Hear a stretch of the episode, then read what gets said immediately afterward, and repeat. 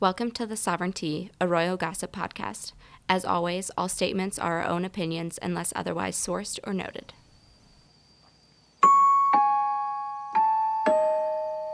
The sovereignty.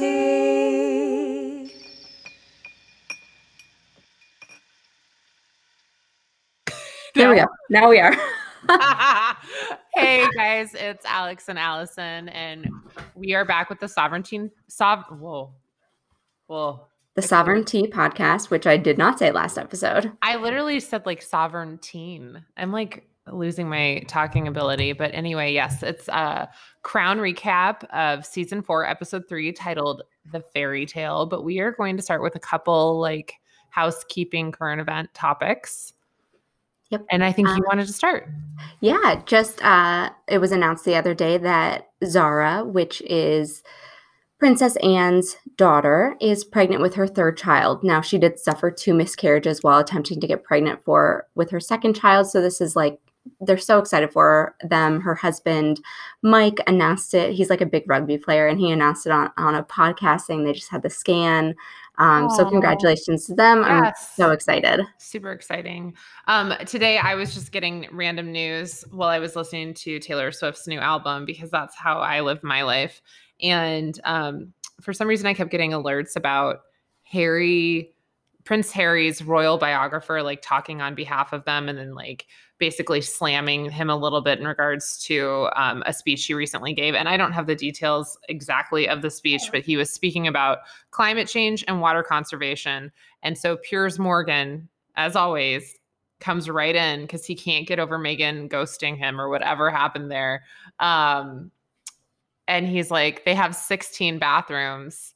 They really shouldn't be talking about water conservation. And I will give him some some pass on the fact that like it's really hard to take conservation recommendations from someone who has like a giant McMansion in California with 16 bathrooms. I get it. Like, do they need them all? Do they house all their staff there? I don't think so, but it's it's a it's you know, uh, but he just can't let it go, and it makes me laugh and giggle quite a bit. But there's this woman named Angela Levin.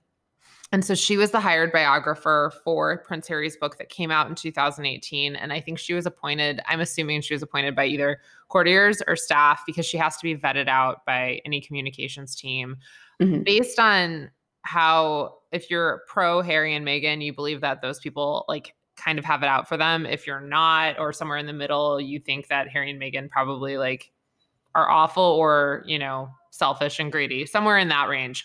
Um Angela keeps talking about how she feels that the crown is an attack to get rid of the royal family and um because it's portraying them negatively and they're still alive. So she's but she keeps like if you go to her twitter she all of her posts are about like how negative harry and meghan is and like today it is like harry must has to walk on eggshells every time he talks to meghan and then links to like an express uk like article Wait, shouldn't she be their friends? One would think. So I don't know. It's very interesting to me that because she's like, I know Harry. I was the vetted biographer, but she is like constantly attacking them on Twitter and in all articles and speaking out. Like she's the go-to. So I don't know if she's just like one of those diehard, like they've disrespected the monarchy, so they must be like removed forever or Mhm. what it is. But it's really interesting and I keep getting alerts about it. But I do find it funny that they're like the crown is like ruining the royal family and like it's trying to get the monarchy removed. And I'm like, no, and also, as a backup, Netflix did not put out a disclaimer. That was like a hoax, but? No, but I do enjoy it. And they've been kind of cheeky about it, but there was no official disclaimer. Um, but the, the show is really good. And I think you wanted to mention that this specific episode that we'll be talking about is a lot more editorial. Oh, yes. So, okay. So, you guys have been here for the last few episodes. Alex goes ahead and she recaps the episode, and I talk about what was historically accurate or inaccurate. But obviously, The Crown is a work of fiction, and it, it's based, it, it has its roots in historical events, but we can't sit here and know every conversation that they've had. So, this one, especially with you know Diana and her time at, at the Buckingham Palace before the wedding like we don't actually know what happened um so really all we have to go on is the book Diana in Her Own Words by Andrew Morton, um, where she had recorded a bunch of stuff. But you also have to remember that came out in 1992 when she was trying to get a divorce. And so you could also read Prince, uh, The Prince of Wales, a biography. And I need to grab the author uh, the author of that but it's not available in kindle edition and so i had to order it used and it won't be here until sunday. Uh, um, but i no i think you have some... to take it all with a grain of salt and we'll be talking about it from the perspective of observers of this episode. Um, it's very hard like it's a hard episode to watch um, mm-hmm. And for a lot of reasons and the title of it being fairy tale is obviously tongue-in-cheek because it's like truly not. hell. So i want to give um a little bit of a trigger warning ahead of the episode that like disordered eating is pictured and there's a warning at the beginning of the Netflix documentary that they say um, we are mentioning Princess Diana's eating disorder occasionally throughout this episode.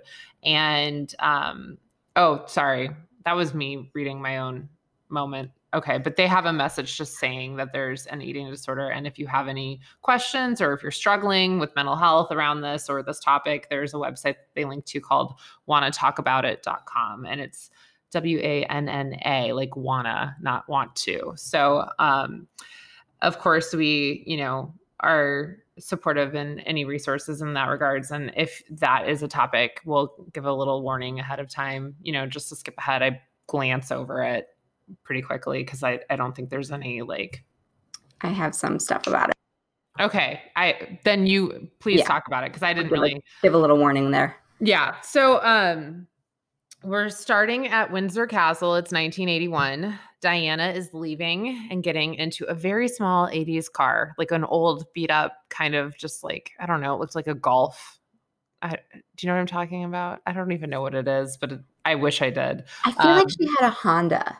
Do you I, think? I think so because when I was I, guys, I've been doing a lot of reading, like like physical hard copy books. I'm reading this book, uh, "The Royals" by Kitty Kelley, it, and it's like very tabloidy, but I'm obsessed.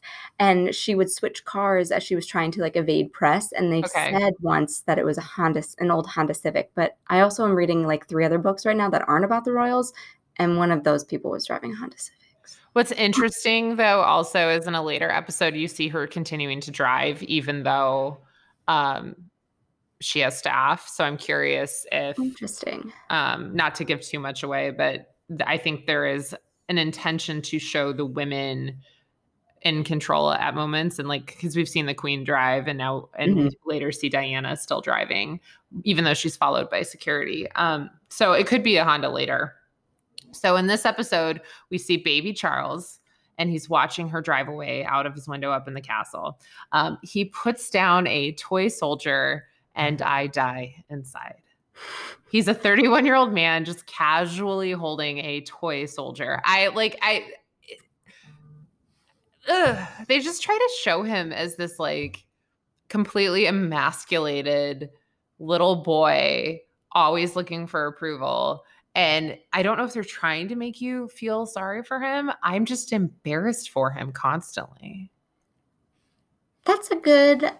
I do think that they are trying to evoke emotions. Yeah. For him. Who just casually has a toy soldier on their desk at 31? I mean, granted, I do have a Funko Pop of the Queen and her little like Yorkie on my desk at work that I can't access due to the pandemic. But I have a Barbie dolls of Princess Diana. Are you a royal member Charles. in your castle? No, but it's from their wedding day, and they're literally right on my bookshelf upstairs. Fair. Um, so then we see the queen walking around, and she opens her queen box, which is that like red leather box that everyone like secretly wants. Um, we see Princess Margaret getting her nails painted. We see Queen Mother sitting, and I put, "I shit you not, there is a mouse that runs across the ground." And I put a mouse. And this is my second watch of this. And I don't know how I didn't notice the beginning. And I'm like, is it intentional? Is the castle dirty? Is this a mistake in the film? We'll never know. And so I Googled it and it was an accident slash Easter egg. And Allison has some notes on that. I do. Okay. So according to the insiders and, and the sun, they like uh sourced each other. Um Good God. Okay, so this was a, an article written in June of 2019. An anonymous source told The Sun on Saturday that a mouse was recently scam- seen scampering through the kitchens at Buckingham Palace.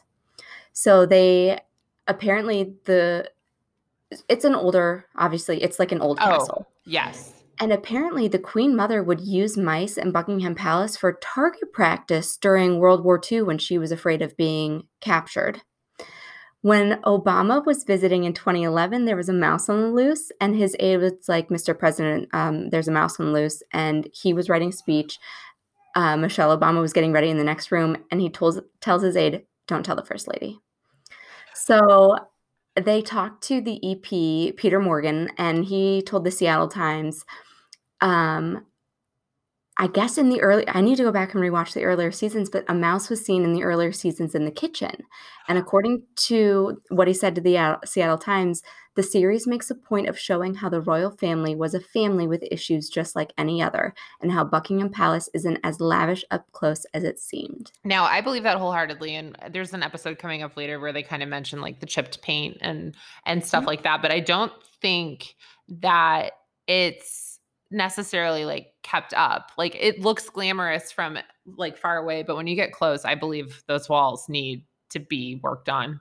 Oh, yeah, there's been renovations consistently. So my so was the mouse intentionally placed I then? don't know. I, feel what like I'm it was- gathering, it was an accident, like from set. But now hearing that, I'm like, it was an intention. It's it's just so wonderful. Like, It's actually it's popping up a lot on the internet. It's kind of cool. um, and so we see the mouse. Okay, one second. Oh, and then Anne. We see Anne sitting with her two giant hounds, like relaxing on a couch, looking like the queen that she truly is. Can you imagine if she was heir apparent? Oh, oh, I would love it. And I put, she's so damn cool, and everyone is just waiting by the phone. So it's just kind of like a bounce to bounce scene. They're trying to get all the cast and characters up. The phone rings, and the que- like queen is like glowing and giddy and smiling, and she picks it up, and baby Charles is calling her, and he says, "It's done. I did it." And her face is like a little like uh, like that's his reaction, and we're like, "What's what did he do? What did we do?" And then we see him with Diana, and I think we all understand basically that he just finished proposing as they start talking about, like, oh, he proposed. So the scene cuts back and forth between uh, Anne, uh, Princess Margaret, the Queen, and Queen Mother, and they're like trying to like get all the like it's like a hen house, not to stereotype stere- be stereotypical, but they're trying to get all the like details of this engagement. The women are totally living vicariously through this, and they ask for details. And he proposed in in the nursery, which Queen Mother's like, that's not romantic. Uh, someone asks if he kneeled, and he says, in terms of rank, that he would only kneel to the sovereign. And his mom's like shocked by this response. And the women are shocked too. And the queen says, It's a proposal of marriage, dear, not a show of strength. And then I put, But isn't it in a way like a show of strength? Marriage is not necessarily easy, and especially this one. Um, but he confirms that she said yes. So we open this episode with them being engaged. And you had some notes about the kneeling. Yeah, um, so in some of the research I was doing, there was, I swear, one place where I saw that he did actually get down on one knee to propose, but I was reading it in passing and I didn't uh, note the source. And when I went to go back and find it, I couldn't. So if I find it again, I will go ahead and, and say it in a later episode. Um, and she, when he proposed, she said, yes, please. Oh, yes, she did say yes, please. Um, and that was Oh, in- why? That's such a weird response. Um, well, that was in Diana from her own words. And know, he like, also, I'm going to read you guys this little um, excerpt from um, Diana in her own words. The actual proposal took place late that evening in the Windsor nursery. He told her how much he had missed her while he was away skiing and then asked her to simply asked her simply to marry him. At first, she treated his request in a light-hearted way and broke into a fit of giggles. The prince was deadly serious, emphasizing the earnestness of his proposal by reminding her one day she would be queen. With a small voice inside her head, while a small voice inside her head told her that she would never become queen, but would have a tough life, she found herself accepting his offer and telling him repeatedly how much she loved him. Whatever love means, he replied, a phase he was to use again during their formal engagement interviews with the media. When I read that, I died. She accepted it, and that's what he said. She said, Yes, please. She went, Oh, Yeah. I- it's so hard because when you watch this, you have to remember like this is her first relationship. Truly. Mhm. She had no yardstick to compare him to. And so in her mind, the man, like she's immediately like, enth- I mean, if you think about your first true love, like you never really fully get over it. You always have a little bit of like that understanding of that feeling. And Yeah, Leonardo DiCaprio broke my heart. I was, I meant like real love, but okay. No. Um, and so Well, like I- I can was real. remember, I can remember just being like I- thinking I was in love and like the idea of what it was when it was like that first, you know, initial when I was, I don't know, 17, 18, very similar to her. And so if, and I wasn't necessarily treated wonderfully in that relationship either. So it's, and you accept it as like that's what a relationship is. So in this Mhm. moment, you you have to just understand that like she doesn't know any better. And so she thinks this is acceptable. And every 30 year old woman watching this is like, get out, get out, get out. Yeah, Um, no. and so Diana heads back to London. She parks and she's immediately stormed by paparazzi. So she goes up to her flats, which she's currently living in somewhere called Earls Court, um, which Princess Margaret says only prostitutes and Australians live in. And it made me laugh so hard, not because I like want to mock sex workers in any way, but the the note about Australians being scandalous that was just like hilarious to me. Um, and all of her flatmates are waiting for her as she walks up the stairs. The friends kind of like ask like so what's the news? And she nods with the smirk confirming the engagement. The friends start screaming and squealing like you would if any of your good friends got engaged and they decide to go out for a night on the town. Um, in this scene, which I think is such a beautiful scene, the way that they did it, um, Edge of 17 by Stevie Nicks is playing, which is hilarious because she's really like 18, 19. So it's so accurate in this moment. Um, there's a scene of Diana laying her head out of the window, just like breezing by as they're driving by Buckingham Palace. And she looks so much like original Diana in this moment with her head leaning like sideways that it's like bone chilling. And then it's also the fact of like, if you want to get into details of this white winged dove, like, and then there's this prince, virginal princess, and like she's gonna get crushed, and just all of it. Anyway, so um, they drive by the next scene. They're like screaming and dancing in a club. She's in white, and I don't think this is her bachelorette, but I think it is in reference to a bachelorette party that, like, because we covered it before, because Fergie was at her bachelorette. Um, Yes. Yeah. Wait, no, was she at Fergie's bachelorette? No, I believe Fergie was at her bachelorette. because they were friends. They were friends ahead of this. I'll need to I'm like do more. research. I 95 f- I remember sure that. on that. It's all in my notes, probably somewhere. Or was it for are you right? Am I wrong? I don't remember. I got. I'm gonna go. To Oh our Google Doc no. Oh no. Well, anyway, so I don't think this is her bachelorette, but there is like we have covered one of their bachelorettes in the past and it was very rambunctious. They impersonated soldiers. It does feel like it might have been a Fergie bachelorette the more we talk about it and not like the future queen of England's bachelorette. But anyway, so they're dancing in this bar. It's a super cute, fun party. Um, it just reminds me of everything I miss right now during the pandemic of being out with my girlfriends. Like, I think I miss that more than anything. And it's super cute. She's super young. She's so young. And then um, as they're walking out, uh, the her friends are singing "God Save the Queen" because like she'll be the future queen. And it's hilarious to me a little bit, but also like a little cheeky. And she passes out in bed. Um, But she always said she never thought she would be queen. And so I, as when I was watching this, I thought it was um, again in Diana her own words. Um, she talks about the night before the engagement was announced, um, packing your bags, hugging your friends, and um, a Scotland Yard bodyguard came to pick her up and essentially said, "I just want you to know this is the last night of freedom ever for the rest of your life, so make the most of it." And she said that it just sort of like pierced her heart, and so I think when I was watching this, that's what I was thinking of, like her last night of freedom, essentially. And it makes total sense. It's the whole time, like if you're looking at this from the outside, if you don't know the story, up until now, it seems very exciting for the most part. Like the engagement didn't seem that romantic, but like if you're someone who believes in like a classical fairy tale and you want to be a princess and live in a castle, like we're hitting those check marks right now.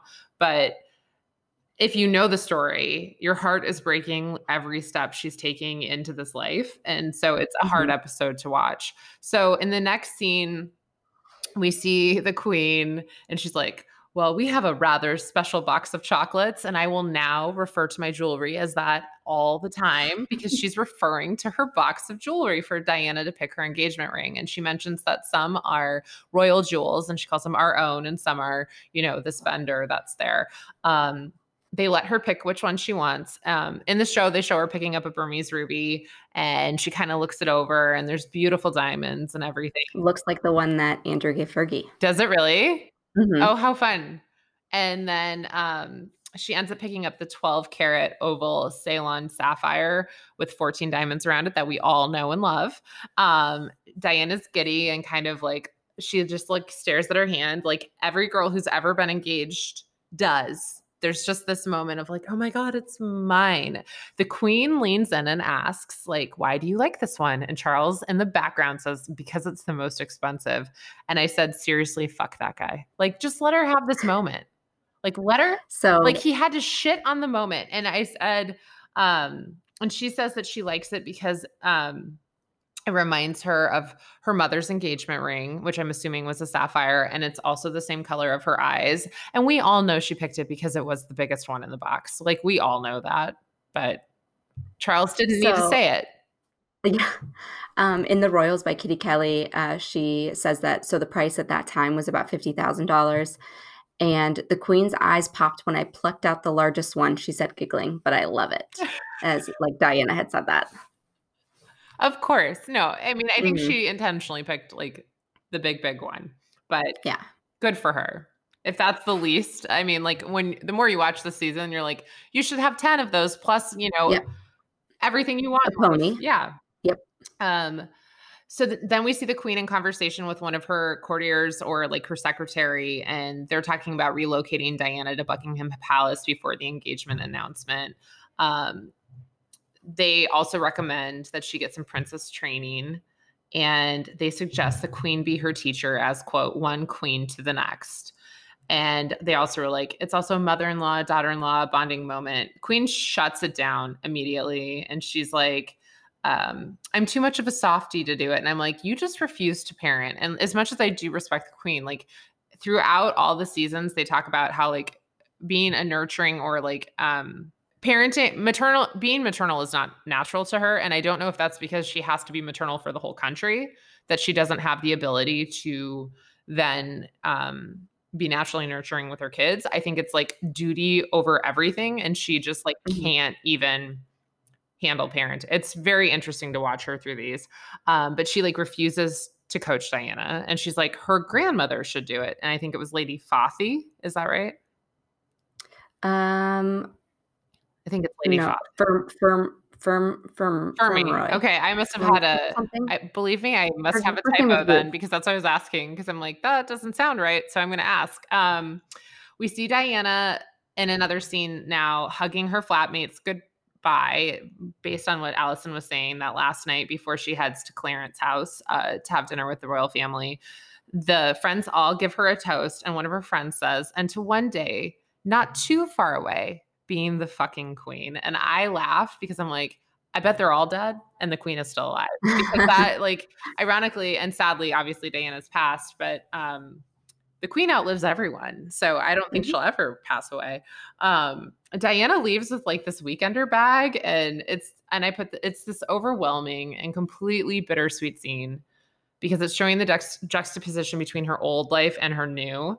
And she's literally like walking out the door of her old life and no one's assisting her. And she hits the doorway. Someone grabs her bag, someone opens the door. There's press everywhere. They open the car doors. She's immediately thrown in, like driven driven away, and her old life is 100% gone in an instant.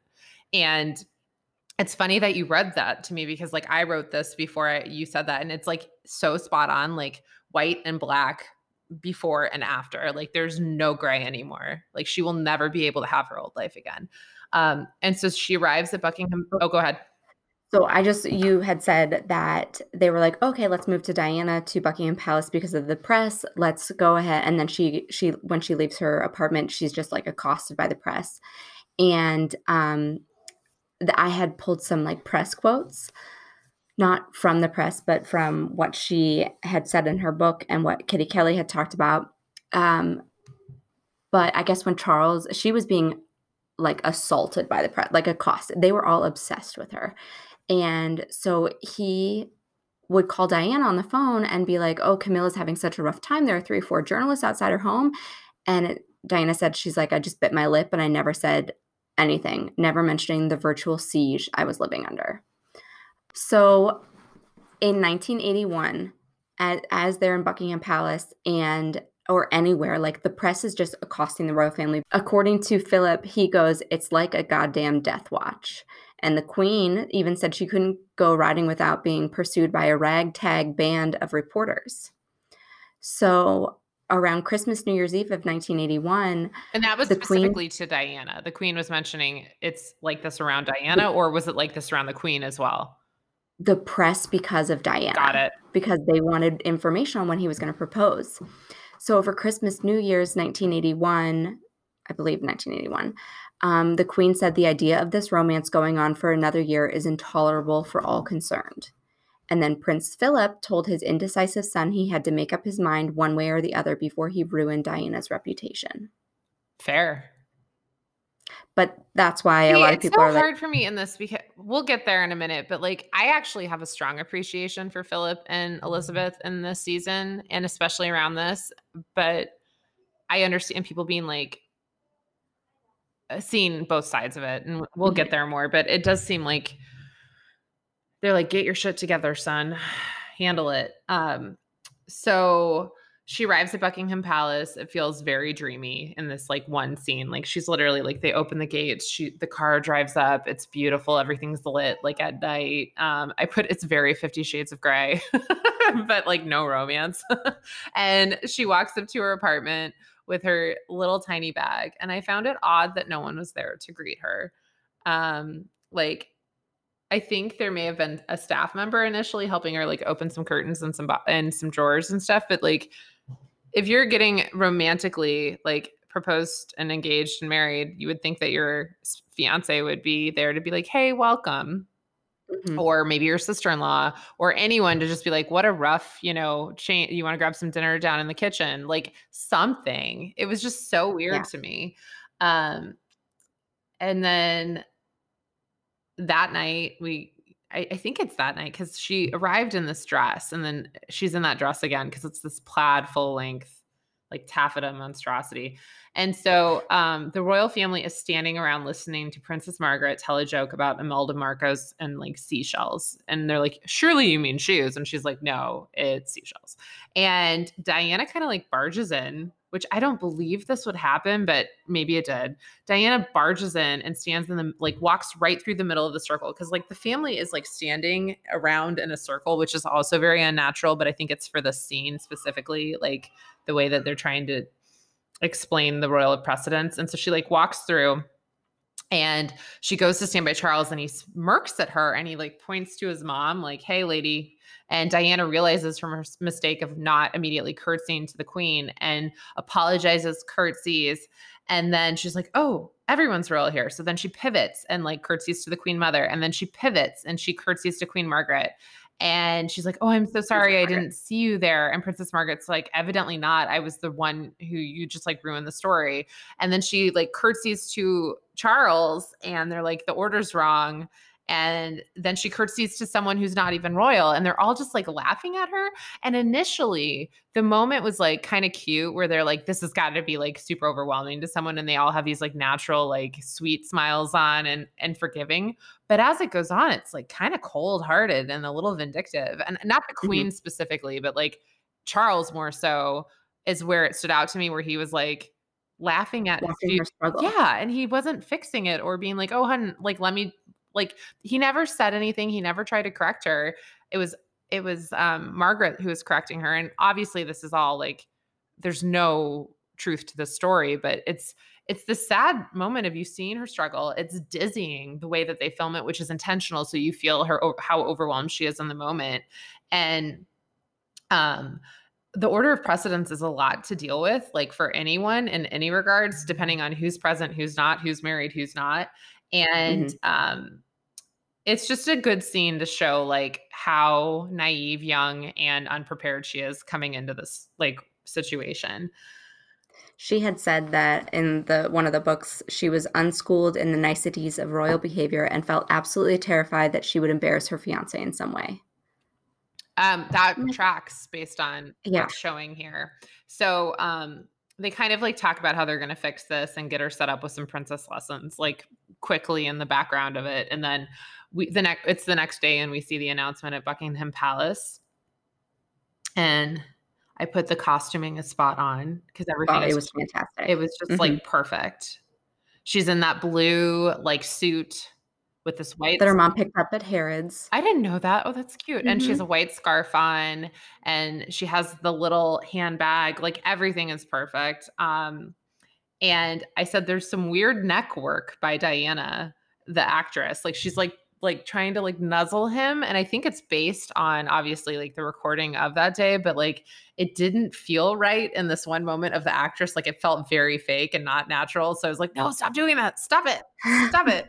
Um and so the reporters are asking questions, um, but there's this moment that stands out. Uh, and the reporter says that they look very much in love, to which Diana says, Oh, yes, absolutely. And Charles, while laughing, says, Whatever in love means. And Diana looks like she got like a thing of cold water splashed on her face. And I, I put that she looks heartbroken, but I think she's more just like in shock, like of like, what was that? And they walk Mhm. out of the room, not holding hands. Charles leaves immediately to go to Highgrove, his estate in I don't know how to say it, Gloucestershire, I think so. something like that, um, to pick up things before his tour starts tomorrow. And he's like, "I'll see you at the airport." And if you're watching this, you're like, "Oh, they're going on a trip tomorrow for a tour." Nope, but we'll get there in a minute. Um, did you have anything historically to add about the engagement scene Um, or the announcement scene? No. It's interesting to watch it because it's so similar to obviously like Will and Kate's and Harry and Meghan's in so many ways of like the posing. It actually makes me happy that Kate wore blue, and then uh, it, it's just a sweet moment. Um, and then we see Diana chatting with her friends after talking about the perks of the palace. They're like, I, she's like, oh yes, I have a maid, and like, yes, I get food and tea and whatever. And they're like, oh, Di, you looked great on TV. And she's like, Oh, you watched it. Did you hear his odd response to the being in love question? And her friend says, Yes, but don't worry. He was probably just embarrassed being asked on TV. And if it looks like a duck, uh, it quacks like a duck, it's a duck. Um, so then it's the next day, and Diana is waiting in a car separate. So I'm like, Oh, they're going on tour. And nope, she's there to kiss him goodbye before he leaves on a tour for six weeks. And he just spent the night away from home, and we'll figure it out. Um, he mentions that he asked Camilla Parker Bowles to get in touch with her. And Diana's like, Your ex, why? Why on earth would we need to talk? And he said, Because she's great fun and the best company. Diana looks hurt in that moment obviously. And he kisses her cheek, and I put, I hate him, I hate him, I hate him. Like, that's his goodbye. Go hang out with my ex, Mhm. who's the best company.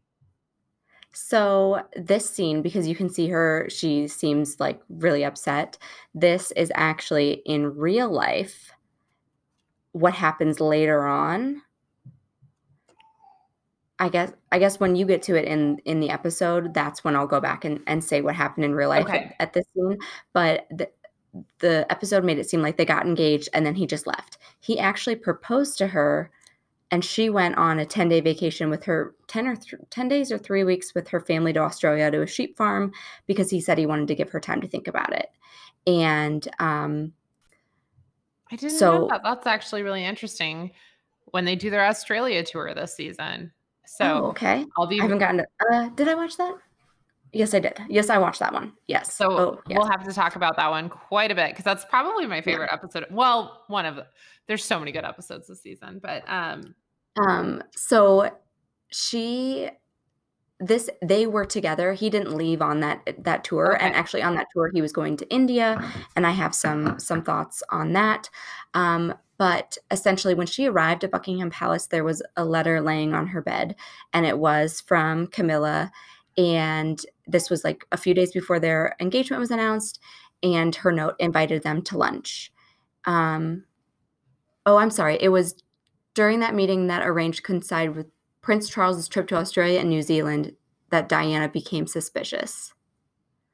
Okay, so when we get to the when we get to the lunch scene, I'll, I'll do some more. But yes. Ugh. Oh, sorry. Um, I. It is very hard to have any compassion for Camilla after watching Poor this. Charles.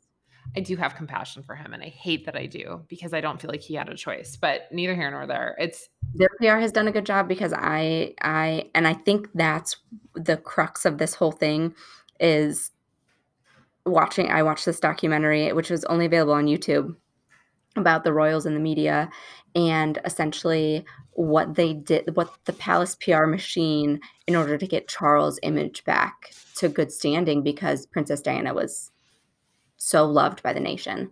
Um, and we and I can, I, want to talk more about that as we go through this because it's very interesting. My compassion for him is confusing to me also because I also think like just because you have to suffer doesn't mean you can you should have someone else suffer without being honest with them. Like if he would Mhm. have been more upfront with her from the beginning, I think it, I I would have a lot more understanding and compassion. She might still be alive. Like there's a lot like there's a lot here. Um Well, and so well they're what they're saying is essentially they had spent all this time and energy getting his PR image back up to where it was and now there's a whole new generation of people who were not alive for that and did not see that weren't weren't around for the funeral and and how just like Oh, this this season of The Crown is why I think that Angela Levin is like they're trying to destroy the monarchy because after watching this, if you watch this entire season, you hate Camilla and you hate Charles. And he is to be the heir in like a few years, I would assume. He'll be the king of England. uh, 15, 15 maybe 15. She's like 99. How old? 95? 93 Okay. okay, Okay. 93, Well, she I- might have turned 94 this um, granted, my great aunt just turned 100. So, you know, you it can happen. Um, so Diana starts getting multiple training lessons with her grandma, which you wanted to say. She it's been widely disputed that um, she was giving any training it said that in reality diana was given less training on her job than the average supermarket checkout operator And in retrospect, Kate has received training because of this. and so did meghan and so did Meghan. And there were a lot of interesting articles when Meghan was going through training. I remember kind of like being like, she's going through less training than Meghan, or like more training than Meghan, or like she's not doing well in this training. And I'm just like, like kate and meghan yeah, or yes, sorry, between Kate and Meghan. And it was just like very nasty, I thought too, because I think Kate had more time, which I think Meghan could have benefited from. But um yeah, in this, it sounds like Diana, like they're showing her having these trainings in the show. And obviously, that like what we're hearing is that's not true historically. Um her grandma says we're going to focus on history of the royal family, deportment, and sink or swim rules, including the order of precedence. Um, her grandmother is showing herself as a hard ass, and she's like, "You cannot fail these. Like, you have to get this right." Um, we start getting into this isolating cycle of Diana being super alone in this huge apartment in the castle with nothing to do. And I was thinking, like, nowadays, like with the internet, with Netflix, with books on demand with like volunteering opportunity just like anything like it would not suck to be locked in a castle for a month and i say that as someone who's been locked in my house now for nine months with the pandemic but or i guess it was like two months but she's not like inter- interacting with any friends or any people or anything um her staff starts to like walk in and bring in a bunch of mail and she is like so tickled all of a sudden and decides to actually write back and i thought that that was like of course she's the people's princess like from day one she interacted with people um we see her taking ballet classes for fun and you have to remember she's also a teen like truly she is a teen bored out of her mind. She's watching tv sort of. There's news programs that she keeps watching showing kids like decorating stuff for her wedding. And it's like the sad moment of these kids are more excited for her wedding than i think she is because her fiance is not fucking calling her even though like he's been gone for weeks. And we find out he has not contacted her in over three weeks of this tour that he's been gone for six. Um, she tries to call charles personal secretary she tries to and is denied um and then she tries to speak to the queen and like she's at a function. So like we see this great scene where she's rollerblading through the like hallways in this like pink plaid or i guess it's gingham but she's in these gingham pants and like a, a hot pink sweater and has a walkman on and it's like so wonderful and perfect and like i'm like could this actually be real? And I think it is real. I think you said that there were. She actually did do ballet in the palace. She had one of her old ballet teachers come and do it for like 40 minutes a day. Um, it was really sad. Uh, in one of the books I was reading, it said that she counted down because the ballet teacher she had knew her before she obviously was engaged and um, would count down the days she had left of her freedom. Um, but she did do that. And then I guess, uh, let's see, she, her, Prince Charles' private secretary said, Oh, Everett was amused. He's the assistant private secretary, Charles Everett. Everett was amused the first time she bounced into his office wearing headphones and workout tights. he soon he soon learned that her weekly dance class took precedence over every other activity and that she loved rock and roll. I love her. Queen icon mm-hmm. legend to quote Danny Pellegrino podcast if anyone else listens to that but like what I love her. Um so I kept asking myself like why could her friends not come by? Like her flatmates. And why was she like was it because they kind of like were wanting her more isolated intentionally because of like the paparazzi? Was it because um, they didn't want like trust people with like new i i just couldn't figure it out because i'm like or was she not wanting to ask for anything because she's so young and such a people pleaser? And i think it's that. one and so that's where i was very confused because i'm like have your fucking friends over. Go like raid the hallways and have fun and giggle and be silly. And i think she was so polite. That's why i did not believe that scene where she like stormed into the middle of a family gathering and like screwed up saying. I mean, I understand that she might have messed up the order, but like, I don't think she was that brash ever. Um, no, she's literally more English than Charles is. So I just I don't believe it. Um, so we've been in this isolating circle and we see Diana like kind of like with nothing to do at night. I tend to fast forward through these scenes because I don't really care for them. Um, but we see her break into the kitchen, binge eat a ton of dessert. Um, and then we see her go upstairs and she makes herself sick. Um, and I said, I don't know a lot about her eating disorder and the timeline. Oh, I should have put a warning. Sorry. We will do it on the next one. Fast forward. And I can I can do a, a warning. Um, but the show is implying that it started before her wedding. And I don't know about the timeline. If you would like to now talk about that more. Yes. So actually her um eating disorders were pretty prevalent in her family. Her parents went um, had a, a really bad divorce and it affected each of the kids differently and both of her sisters had eating disorders. Um, one of i think jane might have gotten so like so frail that she had to go into treatment for it. Um, apparently her eating disorder started after they the week after they became engaged so i have a, a few things. Um, in the Royals by Kitty Kelley um, when he first saw Diana for the first time after he had originally met her at 16. Um, he noted how much she had grown up from a 16 year old girl, he remembered. No more puppy fat, he said. And she quipped back, Oh, I'm taller now. I've stretched the puppy fat. Hmm. So then, a week after they became engaged, he put his arm around her waist and he commented on what he considered to be her chubby figure. Um, it was an innocent enough remark, but it triggered something inside her. Shortly afterwards, she made herself sick. So, a few things. She did love her sweets, and I guess Charles called called her plumpkin because of this passion. And he was extreme. He's like super strict about his diet. Which we will get to in a minute. Yes, but yeah. Yes. Um, and so there. Remember that first one of their first events. She wore the strapless black dress. It was the night she met Grace Kelly and she so you know when you wear a strapless dress you can see mm-hmm. the stuff uh the like the extra breast tissue. And she was agonizing over those photos. And charles jokingly goes well no more puddings for you. And it just well that right there.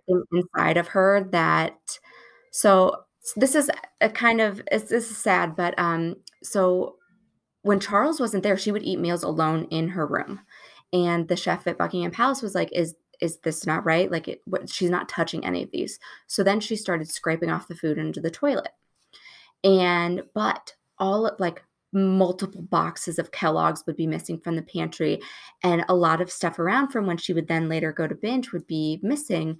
And they, a footman almost got fired because they thought that he was stealing. And when she learned that, she spoke up and said, "No, I'm taking them." Well, nobody believed her because they're like, "You're so tiny. That's not not real." And it wasn't until the maids that were cleaning her residences found um, evidence that she was making herself sick did the footman like people started to believe her story and and and not blame the footman it's super heartbreaking and mm-hmm. um i don't know a lot about it but i do understand i think from what i've read at a high level is it's about a need for control and clearly with him um mocking her figure and her feeling completely out of control and isolated in her new life it does not it's not surprising that some form of some compulsive behavior came up. Like as some I have OCD about like fabric and germs like and it came out when I had, you know, some trauma in my life and so it does it's not surprising. It's absolutely heartbreaking to watch. Um it's very frustrating to hear that he like commented on her figure. Um mm-hmm. which is the norm of men, I feel like. And when you were talking about that skin like under your everyone knows every woman knows that skin and chrissy mm-hmm. teigen famously was like i had it removed and i don't regret it at all like and she was very public about it but um and then you even think about like i don't know if anyone uh, taylor swift is clearly on my mind due to the album release. But if you've watched her documentary, Miss Americana, she goes through a moment talking about like the press photos and like you see her like double click on a photo and like zoom in and she's like, nope, we're not doing that today. We can't do that. That brings up unhealthy thoughts. And like just how triggering it is to be like when we post our family photos of ourselves, we don't post the bad one. But when you're a public True. figure, paparazzi can yeah There's no control so flattering and so it's got to be the worst feeling on top of all this other stuff and i just i have it it's people have so much i imagine this generation will have so much compassion for diana so much hatred for charles that it's going to be mm-hmm. impossible mm-hmm. for the next few years because it, the show is done so well that it's like everyone watches it and yeah. um so we're past that scene and diana is getting more and more mail, carts and carts of flowers, but nothing from her fiance. Oh, sorry, my phone buzzed in. I was I forget that you can't hear that, but I can, so it freaks me out. Um, uh, Diana's getting more and more lessons. She's told she uses her hands too much as she's talking, as I'm gesturing vividly on the screen if you guys could see um, they're like that gives away your emotions and you can never show your emotions so per an old trick from Queen Mary that she used to do for her handmaids, they tie her hands down with rope and they tell her to like continue practicing talking to break this habit, um, which is heartbreaking again. And then Diana is shown calling her friends that Charles hasn't called her in weeks. That, and I put that's insane. Um, I continue to hate him actively. She says she's getting letters from all over the world, but not from her fiance. Um, she then gets this letter from Camilla, which I think is the letter that you were referencing earlier in True Life, but in the show, it's shown later. Um, and it's an invitation to meet for lunch. So we see them meeting at this posh little restaurant that only serves appetizers and desserts. And I put, I am. Do you know what it's called? No, what is it called? In the show, it's called Menage a Trois. oh, I remember seeing that the first time and I was like, ha. But yes, no, that's funny. And it makes no sense for the um that what they're if they would have to like be showing three things like appetizers desserts mm-hmm. and i guess maybe cocktails. Maybe that's what it is. There you go. Maybe it's accurate. Um but obviously it's a reference to the affair. Um i want to go to this restaurant though because all i want are appetizers and desserts. So yeah I, cut out the boring stuff. i don't want the mains. I just want like yeah. So camilla is like walks up and greets her. You see all these like other housewife esque rich fancy people eat, women eating lunch and they're all kind of like watching and it's just this moment where like diana is by far the youngest person in this room um, and camilla grabs her and is like oh let me see the ring immediately and it's it's it's what you would do with a girlfriend, but it's not what you do when you're the other woman. and it's just and yeah. it's just so nasty. And this uh, the scene is so hard for me because Camilla is naturally extremely charming and extroverted. And I wrote that she's like she's older, like she's in her I think late twenties, early thirties as well. She's older. She's one year older than Charles. So, so she yeah, would so be she's 32. 34. Yeah, 32, yeah. 33. And it's like an unfair battleground because like not to generalize women, but when you're in that like caddy, like you want to be on your A game, meeting like a threat or, you know, some like if you're this 18, 19 year old woman trying to go head to head with this 32 year old, there's it's just not fair. And so mm-hmm. we're going into this like argument, and Diana is trying to be polite, and Camilla is being very over like gregarious over like she's known her her whole life very comfortable and it's just it's kind of upsetting at a high level. Um, Camilla mentions, like right off the bat, that she scolded Charles for leaving his gorgeous fiance all alone in the house. And Diana corrects her and is like, Well, it's a palace, not a house. And Camilla is taken aback and she's like, Well, they call it the house, the whole family. And I go, Do they? Because I like Googled that and I haven't seen that anywhere. But I'm like, is hmm. she trying to save face and and and be like, Yes, I know more than you? Or is she just like, it was a weird moment. And so that's the initial like little tit for tat. And at, at a high level, it seems very innocent and it just keeps going downhill from there. Diana seems overwhelmed. Camilla is watching her and like looking over her menu, kind of smirking. And Camilla explains the um, concept of the restaurant and says, you know, appetizers, desserts, don't worry about eating pudding because that's all you're going to get. Um, which is interesting that you said that he would say no more pudding for you because it's a it's a mm-hmm. I guess a tie-in like don't worry about the pudding. Um, Diana or Camilla orders and is like very extra with the waiter and Diana says orders like I'll just have the same. And she's like I'm very happy to go with the flow. And Camilla says, "Oh, Charles will love that. He's so fussy and set in his ways. He'll love you if you adapt to him." And interesting moment because the Charles I have seen is not actually that fussy. He's just not there. so, um, but that's fine. And Camilla's smoking. She's always smoking in the show. So just be prepared for that. Diana's pushing her food around.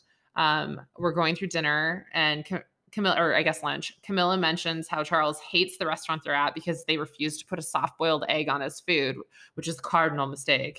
And um, and she goes, Well, you know, he eats that with every meal. And Diana doesn't know this. And so, like, it's another dig for Camilla. And then she mentions, Oh, well, he doesn't eat garlic. He doesn't eat lunch. And Camilla's or Diana's kind of like a little shocked. And like, You don't know he doesn't eat lunch? I would have thought that was the first thing you noticed about him. Um, and you can tell Diana is getting like super agitated in the scene and she's pushing her food around. She's like stressed and and she just starts like eating like as as Camilla's talking. Camilla continues to overshare her intimate knowledge and says, Diana, you need a proper Fred tutorial. To which Diana goes, Who's Fred? And Camilla goes, Oh, that's my nickname for him. And he calls me Gladys. It's not a big thing. But it's like, don't fucking talk about your pet names in front of her, you wench. And then um, Diana is eating all of her food very quickly. She's like, Well, we haven't spent that much time together, you know, and we haven't spent any lunches together. So I wouldn't have known. Camilla begins to list off all of their engagements together. She's like, Well, you guys met at this horse trial, and then you went to the opera, and then you had that weekend at Balmoral where you were a triumph. And it is so incredible. And I can't tell if she's like just not aware of how awful she's being or if she's like just being like awful. Like I can't tell if she's like naive or and dumb or intentionally being this hurtful. Diana goes, "Golly, he obviously tells you everything." And Camilla responds with, "We talk most days." And now we hit the pissing match because like Diana is pissed because she has not heard from her fiance for weeks and this man is calling this woman all the time. Um Camilla goes, What do you think of his new house at Highgrove? And obviously, I don't think she has been there. So Camilla mentions Highgrove. Diana obviously hasn't been there. Um, and she lies and she goes, Oh, it's lovely. And Camilla throws a, Isn't it? And I'm just like, because obviously she's been there before and she's a twat and she has to say that. Um, Diana says Charles asked for her opinion on interior design for Highgrove, which is a lie. And Camilla is shocked and asks her plans. And Diana says, Oh, I'm going to zhuzh it up and add some peaches and some yellows. And Di- er, Camilla has this moment of like, territorial, like, no, that's my house, you bitch. And she's like, well, you'll have to throw in the green. Don't forget green. That's Charles' favorite color. And so they back and forth and then they talk about gardening. And and because Charles absolutely loves gardening and Diana's like, "Well, we'll have two gardens." And she's like, "Make it four. And then um Camilla asks if she hunts. And she goes, not if I, and Diana says, not if I can help it, that I'm more of a townie. And then I put, this is where I'm like, here's my question from last episode when she was hunting with Philip and she's like, I'm a country girl at heart. What is she? Because I don't think she's really a townie. And I'm like tossed and turned on this moment, but that's okay. And so Camilla goes, Will you be living more in London then? And Diana asks, like, why would you, why would that matter? And then it's like, I put oy vey, like it's a moment. And so uh, they decide to split the bill at the end. Diana's like over it. Camilla says, Good idea on splitting the bill. I'm all for sharing. And I put, I hate everyone. So I just hate it. Hate it. So Charles had taken Diana to Highgrove and he took Oh, he her had? Okay. on a guided tour. This was before they uh, were engaged and he asked her to organize the interior decoration. And she was like, she, he said he liked her taste, but she said, this is most improper. Like, we're not even engaged yet. Well, I Um, assume she was lying because of how it was acted in that scene Yes. where it, it seemed like, well, I've done this too. And, and, but obviously it wasn't a lie. So I, I misspoke, but No, that's Um, okay. Um, and then Camilla kept asking Diana if she was going to hunt when she moved to Highgrove. Um, and Diana said no. And she goes, The release on Camilla's face was clear. Diana later realized Camilla saw Charles' love of hunting as a conduit for maintaining her own relationship with him. And where it comes to the country girl, she had always wanted to live in London. Like when she turned 18, that was her present to herself. She had inherited money from her great great grandmother, I believe. And um, so she wanted to invest in real estate, bought herself a flat in London, had her roommates pay the rent. And she grew up in Althorp in like the country, so she was familiar with it, but I think she always felt happier in the city. So like that's why she could be like, well, I'm a country girl. Like I did grow up in the country, but that doesn't mean she necessarily Okay. likes it. it all makes sense now. And I hope if you guys are listening, you were able to follow that pissing match between the two of them that I was like trying to recap. But basically, go watch it because it is excellent bitchy women material, like could rival any Real Housewives moment. It was just awful. Um, so Diana gets home. Um, so Diana makes herself sick again at home. Um, my heart breaks for her. And then she goes to baby Charles' secretary office and starts looking at papers. Um, Diana asks to speak to Charles immediately. And the secretary is like, Well, he's not available. And Diana is like, Is that what he tells you to tell his fiance? Like, just basically giving me the brush off. And he's like, No, he's actually on a plane right now. And Diana's like, That's impossible. He's coming home tomorrow. And the secretary basically lets her know, Nope, he's always been coming home today. Basically saying, like, he lied to you so that he could have a day without you with Camilla at Highgrove. Boom, boom, boom.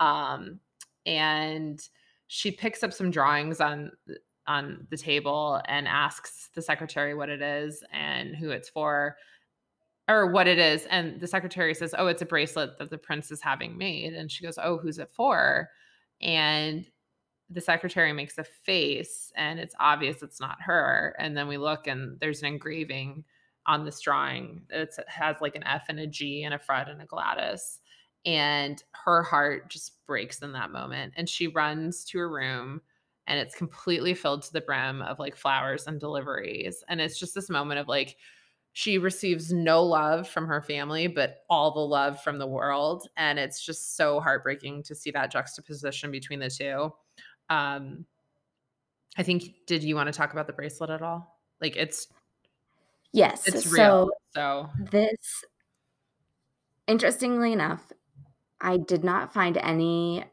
indication that they did call themselves Fred and Gladys. It was because Charles called Camilla his girl Friday. And that is what that's for. So the reason that Princess Diana was or Diana was crying after he got on the plane is because she found it right before he got on the plane when he went to go on his tour. Interesting. She asked him what it was about and he was like, this is I need to give it to her in person. This is my goodbye present. Like I'm ending things, yada yada yada. So you'll notice in Diana, in her own words, she believes that the affair continued. And in the Prince of Wales, biography, he claims that their physical affair stopped as soon as he was engaged and did not resume until after Harry had been born and their marriage was over. Debatable. We'll Yes. never know, but it did not it does not seem to be so, but who knows. Um So I'll read you a little excerpt. Um, this was from a People article that had some of the excerpts of the the Prince of Wales biography, and he said, with his fiance, he raised the subject of his relationship with Camilla, explaining she had indeed been one of his most intimate friends, but that now there was and would be no other woman in his life. His feelings for Camilla had not changed, but they had both accepted that their intimacy could no longer be maintained. The prince asked his aide, Michael Colborne, to arrange the purchase of a bracelet with the letters GF stamped on it. GF stood for Girl Friday, the prince's nickname for Mrs. Parker Bowles, whose role in his life was thus neatly commemorated. It's interesting because they show a bracelet on the show, and I tried to Google to see if I could find anything about it. And there's some photos of Camilla wearing like a big gold bracelet. Um, obviously, we won't know if it's the same, but I believe this all exists and is real. And this has got to be so hard because you know Harry's watching it with Meghan. You know they're watching it. I don't know if Will's watching it, but I bet Kate's watching it in her private time. Um, so it's got to be interesting because, like, how do you go to family dinner after watching this when you know it's based in truth? Well, the other thing is, after these biographies came out, and essentially Charles was essentially said he never loved Diana. I know it's And awful. they're like, how could you write that knowing that your two boys are going to grow up and read this? It's so I think there's a lot of anger in a couple areas and I think timing. I think I do believe that Charles has love for Diana and respect for Diana, but I don't think he was in love with her obviously based on his befa- behavior and all this other stuff. So um she's in her room with all those deliveries and she immediately like picks up her phone demands to speak to the queen says the wedding needs to be canceled. It's a sham. It's a disaster. And they're like the queen's unavailable. And i put fuckers. Anyway um, diana goes and dances in her ballet costume. It's a bit of an interpretive meltdown dance. Uh, things are spiraling out of control. She hits the floor. Uh, we see Highgrove and camilla is smoking in the doorway looking like she might be in a men's shirt. It's very clear that um, they just were intimate together, her and Charles. And Charles is leaving um, to head to his wedding prep. Um, I put it's sad, but I also hate them. It is sad. Like if if they truly did love each other and wanted to be together and they weren't allowed to be together, it's heartbreaking. But it doesn't mean you get to continue to act like awful people. I, like, Yeah. like just abdicate if if it's that important not i understand why he didn't but like and then we would have anne and it would none of this would matter um Yeah. So baby charles walks into the church for practice like an old man from the simpsons. He's like all hunched over and just nothing sexual about him whatsoever. Um if you can hear that i'm really sorry. My alexa is talking to me.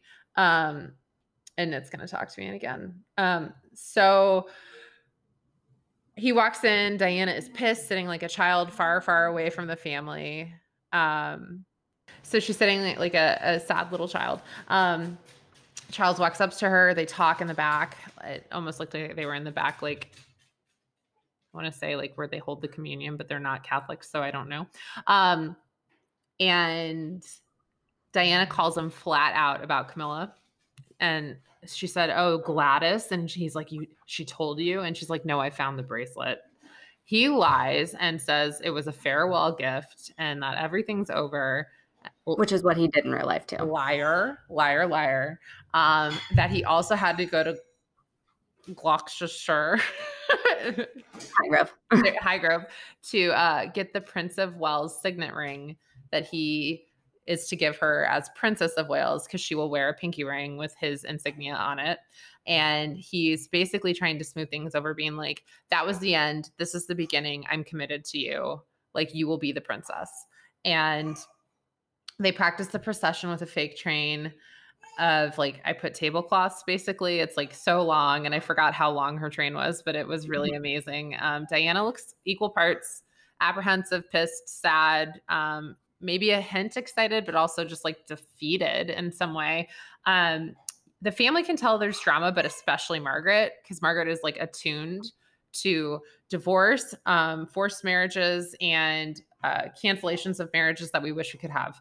And it is hitting her hard. And so it's the eve of the wedding, and the family's chatting about it. And Philip comes in and was like, How was everything? And the queen is like, Oh, mother and I thought it was lovely, but Margaret, you know, thinks there's a problem. And it just made me laugh because it's like such a normal family response conversation. Um, and Margaret is sad and says that Charles is in love with someone else and asks how many times the family will make the same mistake, forbidding marriages, facing others, and like reliving the same consequences each time because every time it ends in disaster. And she's not wrong. Like, clearly, this ended in disaster and death and heartbreak. And mm-hmm. it's sad because if it would have been called off, we wouldn't have Harry and we wouldn't have Will. So, like, you know, grateful that they exist and you know all their kids exist it's just very it's so sad and so philip is like that's it he's marrying diana there's no discussion and he will grow to love diana the older she gets and i can i can understand that like argument from i know i have known people who have had family members in arranged marriages um and they're like if you're committed to it you grow to love. And I and I get what he's saying. And and he's also like, she is a girl now, but she will become a woman. She will become more attractive. She will become more confident. And it's going to be impossible for Charles to not see that and you know be goo goo gaga over it. And so um Margaret just says, Well, I guess he'll just have to juggle them both, inferring uh, Camilla and Diana. And Queen Mother just like shoots it down is like, well, that's how it works. That's how it has always worked. And Margaret asked to call it off, not just for the sake of the monarchy, but for them as human beings. Like Margaret isn't letting it down. And the queen gets mm-hmm. up and she is sad and pissed and concerned and just wants to go check on Charles. And so she's walking through like her apartment, I guess, or whatever part of the castle they're in. And you see these really terrible CGI fireworks in the background. And I'm like, Netflix, you spend so much money. Why are they so bad?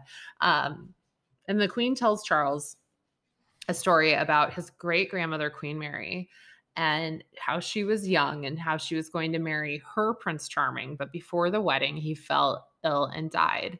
And everyone adored her so much that they like had her marry his younger brother to keep her in the family. And she said he was Prince Charmless and there was no attraction and no love. And so I'm to, I quoted this because it's very, I think it's very apt to explain how they view marriage for heirs in this moment. So, um, in or she says, in order to make the marriage work, they were encouraged to focus on the bigger idea, duty. They worked and worked and worked, and out of that work, a tiny seed grew, a seed of respect and admiration, a seed that grew into a flower they could eventually call love. They were married for 42 years. They stabilized a country that was at war with itself, and they left the crown stronger, while all around them the great monarchies of Europe fell. Now, I cannot claim to be the most intuitive mother, but I do think I know when one of my children is unhappy. Whatever wretchedness you are feeling now, whatever doubts you harbor, if you could follow the example of your great grandmother, love and happiness will surely follow.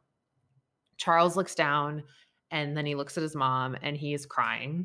And it's actually really sad in this moment. And um, my heart breaks for him a little bit. And then it's the next day, and we see Diana, and she wakes up alone. And I'm like, why is she alone? Where are her sister, her mother, her friends? Like, she is so alone. Um, the whole family gets dressed for the wedding, and we see like Queen Mother put her shoes on. Philip and Elizabeth are getting dressed, and they have this like little moment looking at each other. And I think they just know like the weight of the monarchy. Like, it's like they've been in this moment, and now their son's in this moment, and they're the only people who will ever understand it. Um, and I put, there's so much weight and there's so much duty. And I said, Oh my God, we see Diana. And the dress is amazing. And the recreation is spot on. She looks stunning. The makeup is beautiful. And then we hear a voiceover from the priest. And I quoted this And I think, I think is this real? I think it is real. I think it's actually from their wedding. It's so uncomfortable, but it's also like so perfect in this moment and it closes out the scene or the show episode perfectly so i'm going to read it. Um, here's the stuff of which fairy tales are made the prince and princess on their wedding day. But fairy tales usually end at this point with the simple phrase they lived happily ever after. This may be because fairy tales regard marriage as anti as an anticlimax after the romance of courtship, as husband and wife live out their vows, loving and cherishing one another, sharing life's splendors and miseries, achievements and setbacks, they will be transformed in the process. Our faith sees the wedding day not as the place of arrival, but as the place where the adventure really begins. And I actually really loved that, but it's also Mhm. like so accurate. I'm like, we should have had that at our weddings. Anyway. Um, but maybe it's a bad omen. And then we see Charles and it ends on his face, like stone cold. And it's like, will he accept this duty and this responsibility, or will he continue to be a selfish asshole? And we all know the answer. And um, they play Edge of 17 and they close it out. Thoughts? Oh, okay. So, um, this is true. The Monday before the wedding, Diana did seriously consider calling the entire wedding off. So when she is like wanting to call the queen, saying, "I don't want to do this anymore," um, she had lunch. So their wedding was on a Wednesday. She had lunch with her sisters on a mon- on Monday night, and or lunch Monday afternoon, and she considered calling off the wedding. They made light of her fears and premonitions of the disaster which lay ahead and go, Bad luck, Dutch, they said, using her family nickname for their younger sister. Your face is on the tea towels, so you're too late to chicken out. Can you So- imagine the scandal though, had she done that? Yeah. Oof. Well, also, Prince Charles didn't want to go through with it, but he said he felt that he had a duty to go through with it. So, um, in regards to the fireworks, the night before the wedding, the royal family gathered on the balcony of Buckingham Palace for the largest display of fireworks since World War II's Blitz. um, the other things that were very interesting is as Diana said that she was on her way to to get married, she said, I felt like I was a lamb to the slaughter. I knew it and I couldn't do anything about it. Or a stag on the hills of Mhm. Scotland. Um, so there were a few other things that were really interesting to me. Um, how you said that Charles and Camilla looked like they were canoodling or had just canoodled or whatever. Mhm. Um, there are rumors that in the night before the wedding, Camilla and Charles actually spent together in Buckingham Palace. Um, and that was part of Prince Charles' biography. It said 12 years later, it was reported that the prince had spent his wedding eve in Buckingham Palace with Camilla. In fact, on the eve of his wedding, the prince stood at the window of the palace with one of the queen's ladies in waiting. They looked down the mall where already the sense of tomorrow was at the hand the flags, the barricades, the huddles of people. According to his companion, he was in a contemplative mood, contemplative mood, not at all elated, but aware that a momentous day was upon him, clear about his duty and filled with concern for his bride at the test she was to face. He was not thinking about his bride while he was hanging out with Camilla the night before his wedding. That is such a lie. There's such a lie. Additionally, I don't know if they slept together. We won't know. Like, and I could see either way. Like, I don't know if you've ever had a friend that you've been so close to where you've had those moments where, like, just like of the male variety, or I guess opposite sex or whatever you're attracted to, um, that in those moments before something serious happens, you spend time with them, not your partner. Um, and I know that sounds so weird, but like I just remember I had a guy friend, nothing ever happened with him. But the night before he was deployed, he came to my house. He didn't go to his girlfriend's house. He didn't come to his parents' house. He just sat on my bed and like talked to me before he left. It was very weird. I'm like, of all the places, like, why are you at my house? Um, and so I wonder if they were ever able to achieve like friends without into like That's what they say. i and maybe they did spend the night together and nothing happened, but honestly, you're like you probably should not be there, no, Camilla. I like, think it's also you're married. I think it's Where's just your head? incredibly selfish, and and she, you know, has chil- children and a husband as well, and like we covered that in Mhm. the last episode. Like, what better things do you have to do? Oh, I'm, you know, a wife and a mother. Like, Yeah. it's just, I don't know if part of her was envious of the fact that this young girl is getting to become queen, and and she wasn't, but obviously she will be. Um, Queen consort, possibly. I don't think they should call her queen. I know that sounds so weird. I just find They- it so nasty. Like this whole situation does not feel rewarding. Like she should not be rewarded. I Um, he should not be rewarded.